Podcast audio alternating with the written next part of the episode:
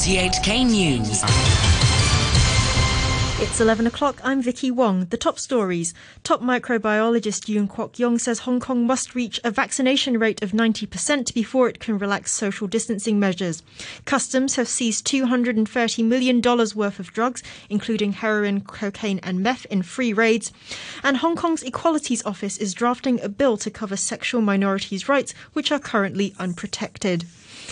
Top microbiologist Yuen Kwok Yung says Hong Kong has to reach a COVID vaccination rate of more than 90% before social distancing measures can be further relaxed.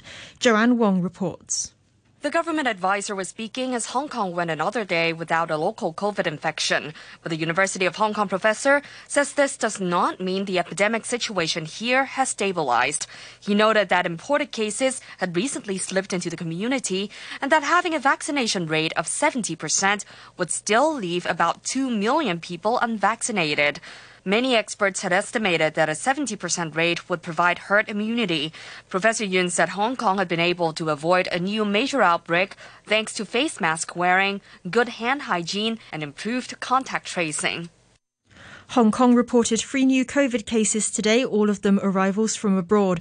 One of the patients who had been to Spain, Greece, Italy, and Switzerland this month had received two doses of the Moderna vaccine in March. Authorities have seized heroin, cocaine, and liquid meth with a total street value of about $230 million in three major drug busts. Four men and a woman have been arrested. The heroin seizure of 61 kilos is the largest in 20 years. Customs, who suspect triad involvement, are now investigating whether the cases are related. Robert Kemp reports. Customs found the heroin in rice vermicelli seasoning packets in a sea consignment of snacks from Thailand on Thursday. Officers then picked up two men and a woman in Kwai Chung. Last Tuesday, liquid meth was discovered in air freight and a 60-year-old man from Tsing Yi arrested. Lau Leung Chi is from the airport's Customs Drug Investigation Bureau. Found that there were total 145 kilograms of liquid methamphetamine concealed inside the 288 bottles of avocado oil. And earlier this month, 72 kilos of cocaine was found disguised as health food in a raid on a Fo Tan industrial building. 43-year-old man was arrested in Sha Tin. The head of Hong Kong's Equalities Office has said a bill to cover sexual minorities' rights is being drafted.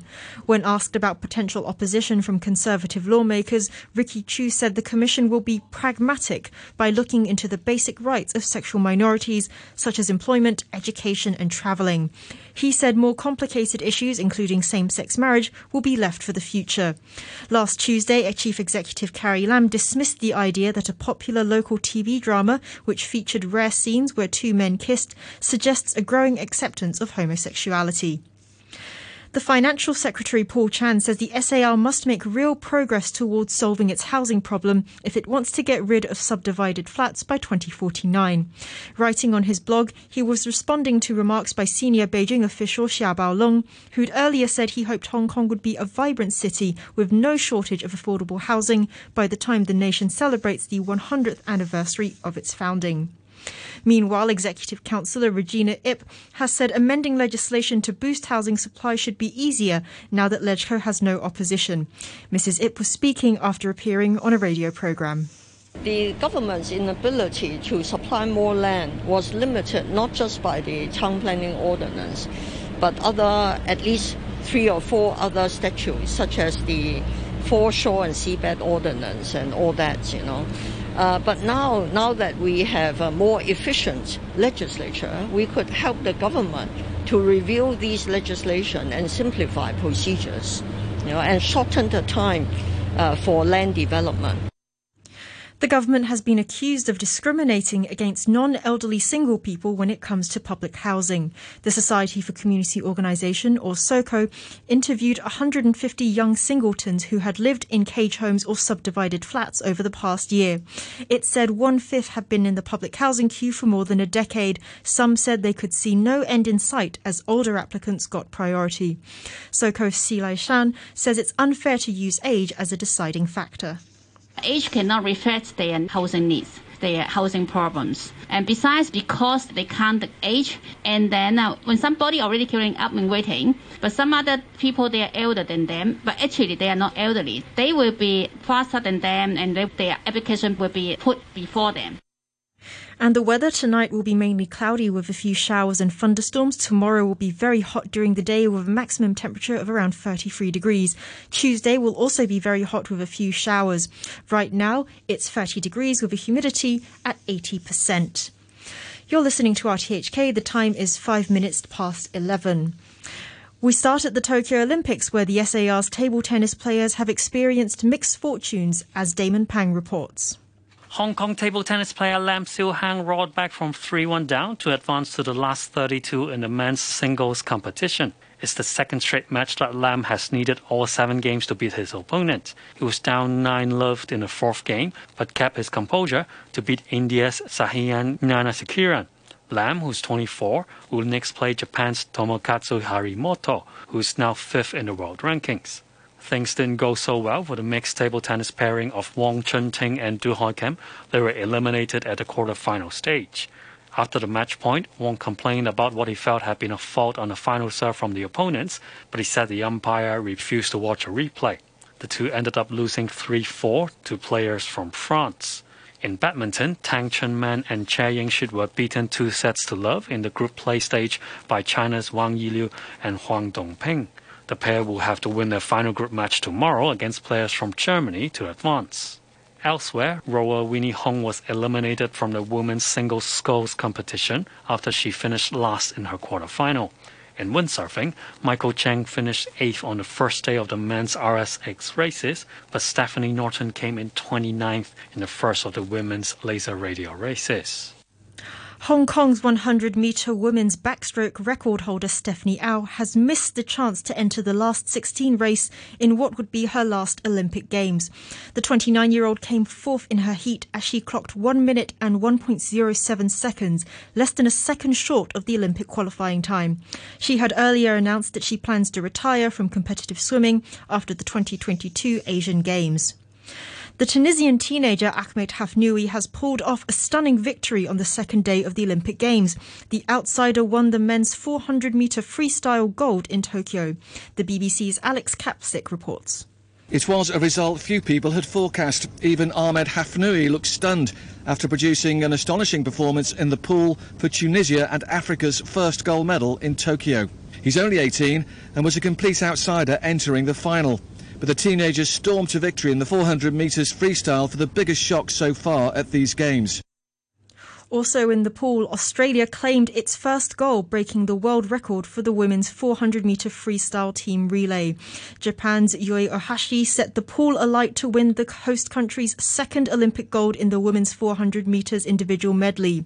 In the men's 400 metres individual medley, American Chase Kalisz won gold. Meanwhile, Olympic officials have reported another 10 new COVID cases. This brings the known total to 132. One of the latest stars to drop out of the Olympics because of a positive test is Bryson DeChambeau, who will be replaced in the US team by Patrick Reed. Spain's world number one, Jon Rahm, has also been forced to withdraw after a positive COVID test. Skateboarding, making its debut appearance at an Olympics, saw its first ever gold go, to the Japanese world champion Yuto Horigome from outside the Ariake Urban Park in the Tokyo Bay area. Here again is the BBC's Alex Capstick. It's a new sport for the Olympics, part of an attempt by the IOC to modernise and attract that all important younger audience.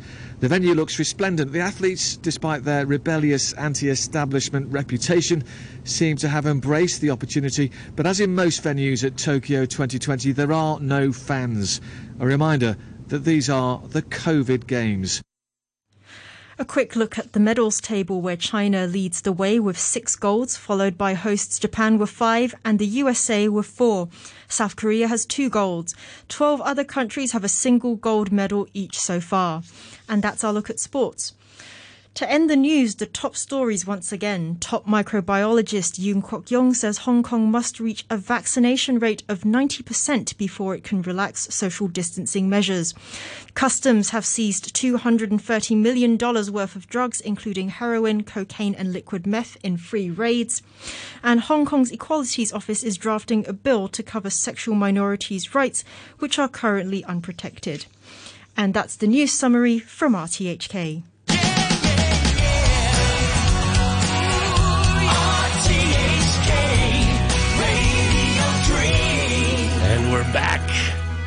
You know, it's my opinion that in today's world, there's not a lot of good music being written, especially not like they did back in those 70s and 80s.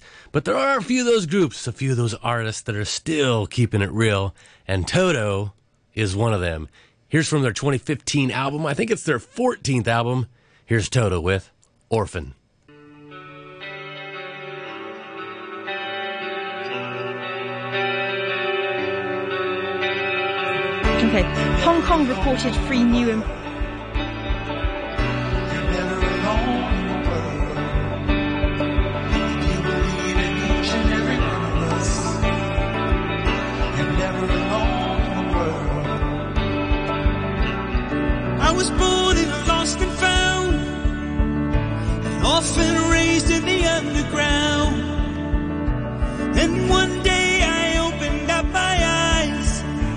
looked around.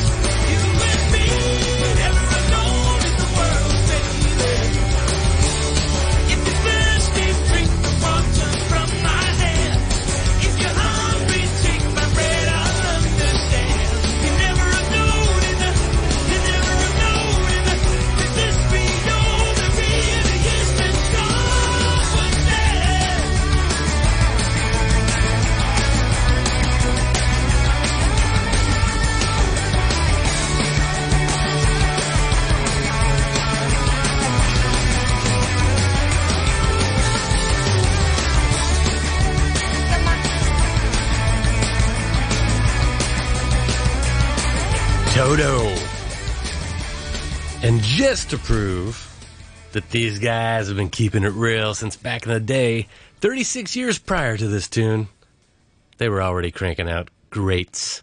Here they are with 1979's Georgy Porgy.